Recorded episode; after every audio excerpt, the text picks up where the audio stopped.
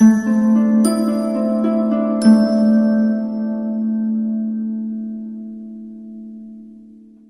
è venuto. Come sopravvivere ad Auschwitz? No? Abbiamo chiuso così eh, l'altra volta, continuiamo con questa domanda per capire perché se, a volte se noi quando agli studenti dici come puoi sopravvivere ad Auschwitz, eh, ormai è passato, non è passato perché la mentalità che ha portato eh, ad Auschwitz è una mentalità che abbiamo ancora. Esempio, se le scuole italiane dicono che noi bisogna accompagnare all'ultima ora i ragazzi no? all'uscita.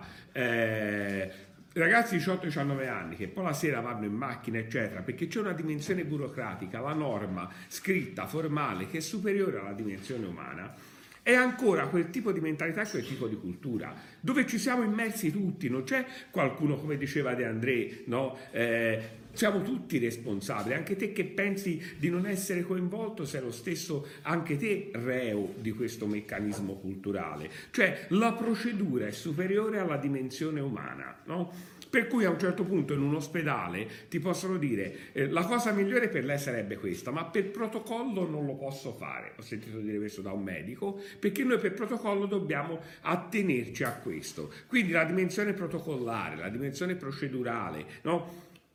elimina la dimensione umana. La relazione umana è una relazione calda, non è una relazione fredda, non è eh, ragazzi di 18 anni che hanno la possibilità di muoversi per conto loro perché li deve accompagnare alla porta. Eh, se un medico eh, non ha altri strumenti di intervento, usa quello anche se non è protocollare, no, non lo usa, magari ti fa morire perché se poi lo usa qualcuno gli potrebbe far causa perché lui non doveva usarlo. Cioè è questo elemento contorto che ci ha fatto perdere la dimensione dell'umanità. È chiaro questo, cosa volevo dire con, la, con il sopravvivere ad Auschwitz, no?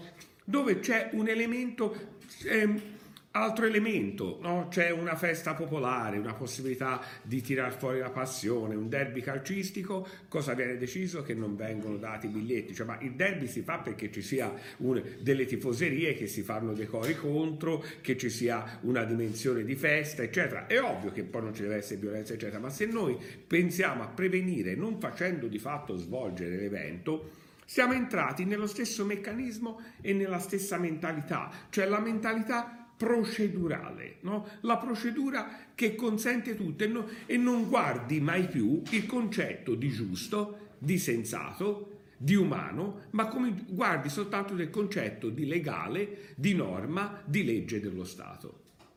Che la legge dello Stato non nasce per questo come ci aveva insegnato Platone, no? ma eh, cioè Platone addirittura nella Repubblica diceva non fate leggi, poi nelle leggi diceva fate leggi che siano leggi a favore delle persone e non leggi che sfavoriscono la dimensione delle persone. Ci siamo fino a questo punto. Bene, un filosofo eh, fondante della scuola del Francoforte, probabilmente il più famoso, il più attraente, il più affascinante, è stato il eh, punto di riferimento eh, della generazione del 68, quindi la contestazione giovanile, della creatività al potere, eccetera. Allora, la grandezza di Herbert Marcuse è proprio nel fatto che lui, anziché limitarsi a dire prendiamo questo di Hegel, prendiamo questo di Marx, prendiamo questo di Freud, dà una lettura di Hegel, Marx e Freud, sviscerandoli, no? dai loro contesti tipici e vedendo qual è l'elemento rivoluzionario all'interno di questi autori. No? La cosa grandiosa è prendere Hegel e leggere in Hegel un principio rivoluzionario. Hegel è sempre stato letto come un grande conservatore, uno che secondo Marx ha giustificato eh, istituzioni transeunte attraverso il principio della dialettica perché era sbagliata la dialettica. Invece Marx, eh, Marcuse trova rivoluzionario il metodo dialettico hegeliano. È un principio rivoluzionario è un principio che ti fa capire come il meccanismo culturale possa a un certo punto no, annullare la dimensione di persona. È ovvio che, che, qui si sviscera l'intenzione di Hegel, poi cosa ha detto in fondo Hegel, ma si prende proprio quel metodo. Il metodo dialettico può essere rivoluzionario perché mi fa capire perché i rapporti umani sono arrivati a questo punto. Perché mi fa capire perché c'è quel meccanismo culturale, perché mi fa capire perché eh, mh, mio figlio guarda determinati youtuber, eh, perché Made in Internet ha tanto successo, eh, perché, altrimenti non lo capisci, lo disprezzi, lo giudichi, ma non lo comprendi. Il meccanismo rivoluzionario è che è la cultura che deve cambiare, altrimenti è inutile cambiare chi è proprietario dei mezzi di produzione, perché se io cambio chi è proprietario dei mezzi di produzione non ho risolto niente, perché il proprietario dei mezzi di produzione eh, anche se diventa lo Stato, lo Stato può indirizzare a nuove gerarchie. Quindi è proprio un meccanismo culturale all'interno. Di Marx, ovviamente, il, il principio rivoluzionario è quello che è alla base, ma viene sviscerato a tutto il dogmatismo. L'azione più interessante viene fatta su Freud. Perché? Eros e civiltà, il libro che analizziamo ora di Marchiuse, è un libro che ha come sottotitolo Critica a Freud. Allora, voi potete trovare nei manuali, ed è vero, che Marcuse è un grande critico, una specie di distruttore di Freud. È vero in parte.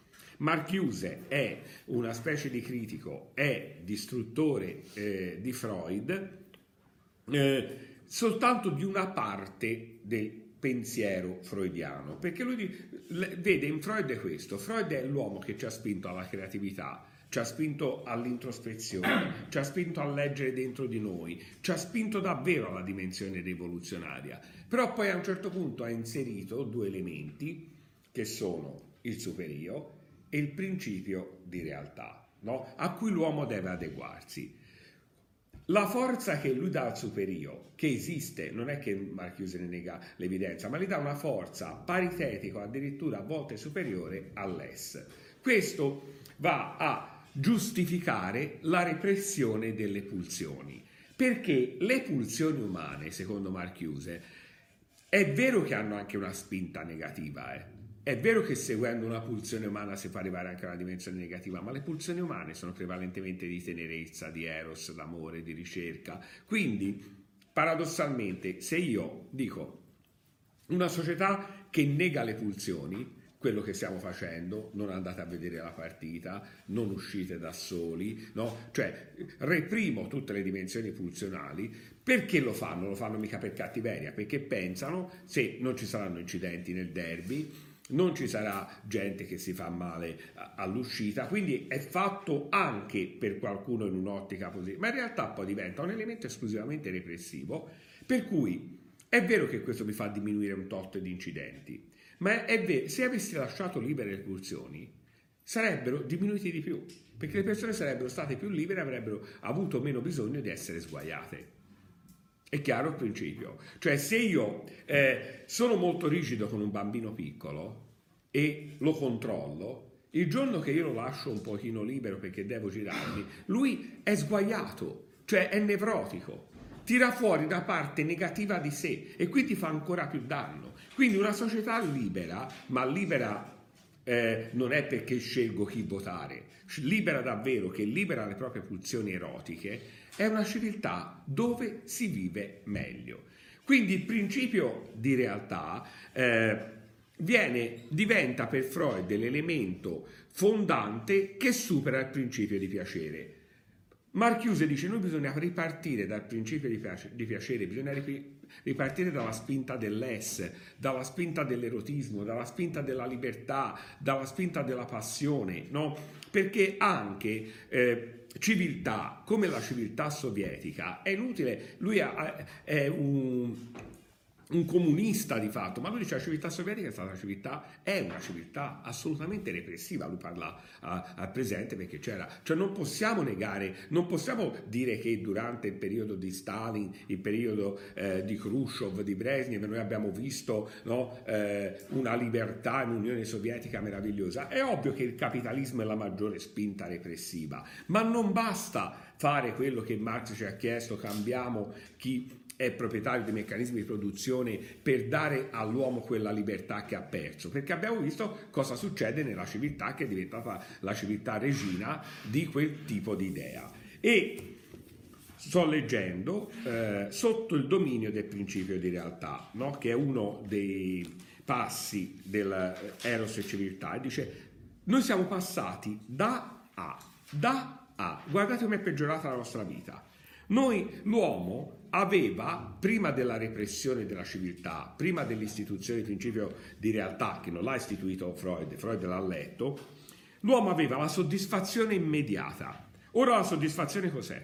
Soddisfazione differita, ce la devi avere tra un po', no? Cioè, è sempre così, cioè, eh, c'è una, una spinta quasi a negare no? la possibilità della soddisfazione. Faccio un esempio stupido. Uno finisce l'orale, finisce l'esame, no? Mm.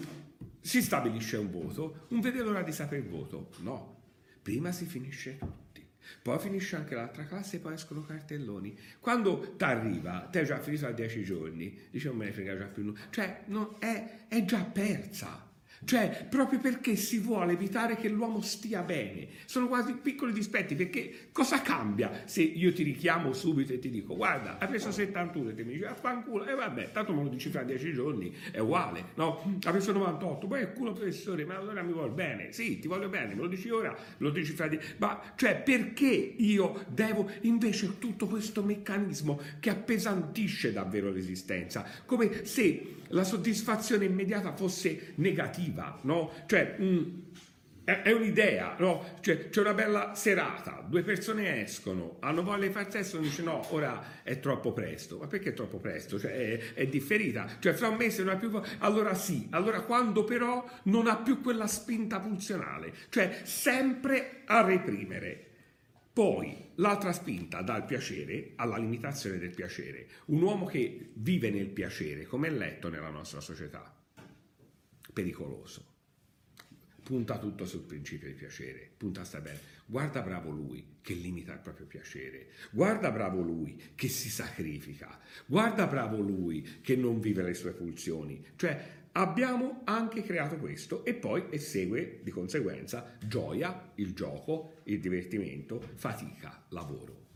L'uomo bravo è quello che fatica tanto, quello che gioisce tanto, quello che gioca tanto, quello che si diverte tanto, mm, è pericoloso in questo meccanismo sociale perché è troppo libero.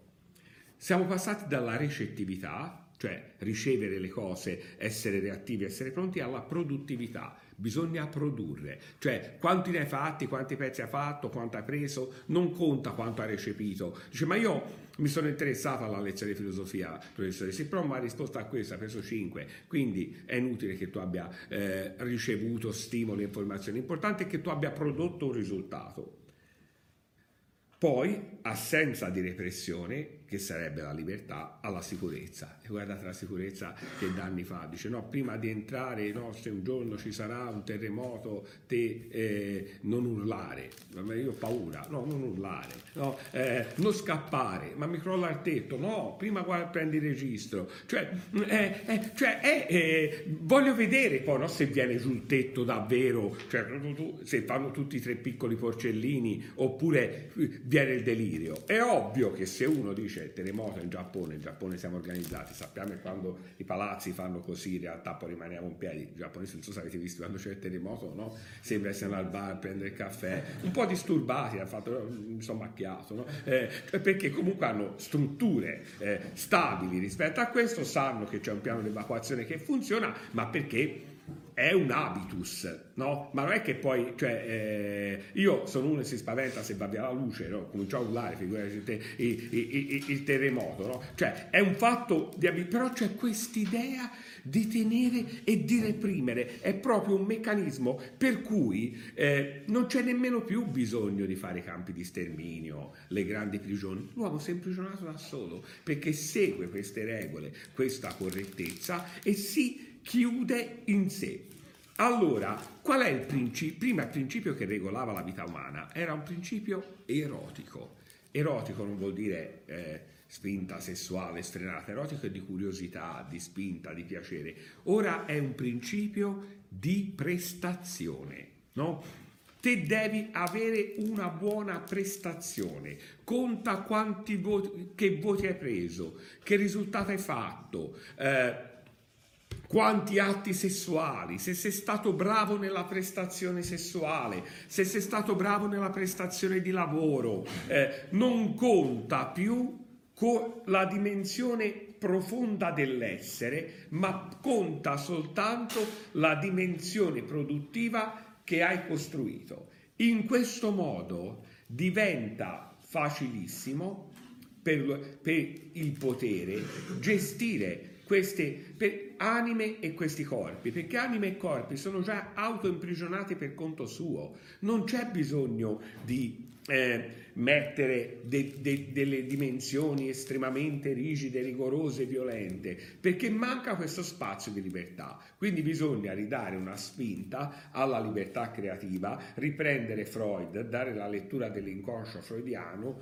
come una possibilità creativa, una possibilità che spinge davvero a vivere in maniera felice e in maniera libera. La creatività al potere, no? il fatto degli anni 60, cioè eh, vive, vestirsi in maniera più creativa, suonare in maniera più creativa, fare teatro in maniera più creativa, cioè no, uscire dall'ottica dell'accademia. No, se vuoi fare teatro è così, se vuoi fare pittura è così, se vuoi ballare è così. Cioè io ho un corpo che puzza, che balla, che, che, e quindi pensate a tutti gli anni 60, anche grazie all'azione di Marchiuse, pensate alla pop art, ehm, al movimento hippie, eh, al pacifismo, alla, alla musica rock, no? cioè questa dimensione di riprendere uno spazio di profonda creatività. Però poi cos'è successo? Che tutti questi elementi che inizialmente sono creativi, una volta che andavano contro il sistema, il sistema cosa ha fatto?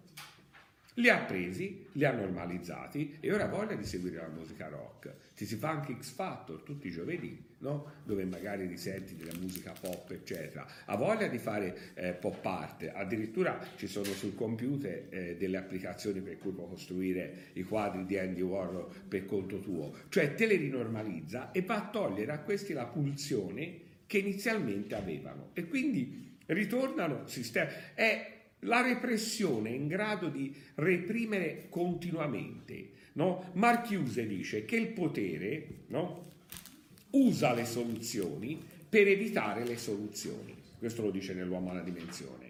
Chiaro cosa vuol dire? Trova una soluzione eh, a un problema perché non vuole davvero trovare quella soluzione al problema. Quindi ti trova una soluzione che in realtà ti normalizza, in realtà ti adegua, non ti libera, non ti spinge, non ti dà forza, non ti dà una dimensione di piacere. E la cosa più importante è che la sicurezza ha preso il posto della libertà. L'importante è che si sia sicuro. Va in sicurezza questa cosa. Cioè, se la scuola, ma qualunque istituzione, investisse negli spazi di libertà, quanto investe negli spazi di sicurezza, avremo una società molto più libera dove le persone eh, vivono meglio la relazione con se stessi, con gli altri e col proprio corpo. Una dimensione che è ampiamente repressa e non conta il fatto che ci sia una libertà maggiore è quella sessuale, dice Freud. Nella sessualità le persone non si esprimono più, compiono una prestazione sono bravi, non sono bravi, no? Anche la domanda tra i partner alla fine, no? Una specie di sono stato bravo, sono stata brava, ti è piaciuto, non ti è piaciuto, cioè come se non contasse più la dimensione intima, profonda, poetica, ma conta la prestazione che io ho svolto. In eh, Eros e civiltà è importantissimo guardare l'indice, che ovviamente non trovo, perché quando lo cerco eh, allora, eh, Eros civiltà è legato a un'introduzione. La parte prima è sotto il, il dominio del principio di realtà, la tendenza nascosta della psicanalisi, l'origine dell'individuo represso, ontogenesi, le origini della civiltà repressiva, filogenesi. Quindi vediamo questo rapporto con l'ontogenesi e con la filogenesi. Allora lui studia nell'ontogenesi com'è che l'uomo, l'essere, da essere libero è diventato un essere represso. No? È diventato un essere represso perché sono state condannate e negativizzate non tanto da delle norme scritte, ma proprio da delle norme sostanziali, tutte le spinte erotiche che l'uomo aveva, tutte le spinte al principio di creatività sono state represse dal principio eh, che, che, è stato insinuato nell'uomo di stare dentro il principio di realtà, di stare dentro il superio, di stare dentro la norma. Quindi abbiamo avuto questa repressione ontogenetica. No? Ontogenesi, genesi del, dell'essere, com'è che abbiamo generato quest'essere che è così represso? Ovviamente questo essere così represso, il suo derivato è filogenetico, cioè eh, è la società che ha costruito un meccanismo culturale di eh, repressione, di dare più valore a eh, fatica piuttosto che alla gioia, di dare valore più alla libertà piuttosto che alla soddisfazione, di dare valore più a la dimensione del contenimento piuttosto che dell'espressione, della prestazione piuttosto del come stai, no? Cioè la domanda come sei stata a scuola, ti è piaciuto, sei stato bene, no? E quanto hai preso? Che voti hai portato? C'è sempre il legame col principio di prestazione. Quindi repressione ontogenetica, repressione filogenetica.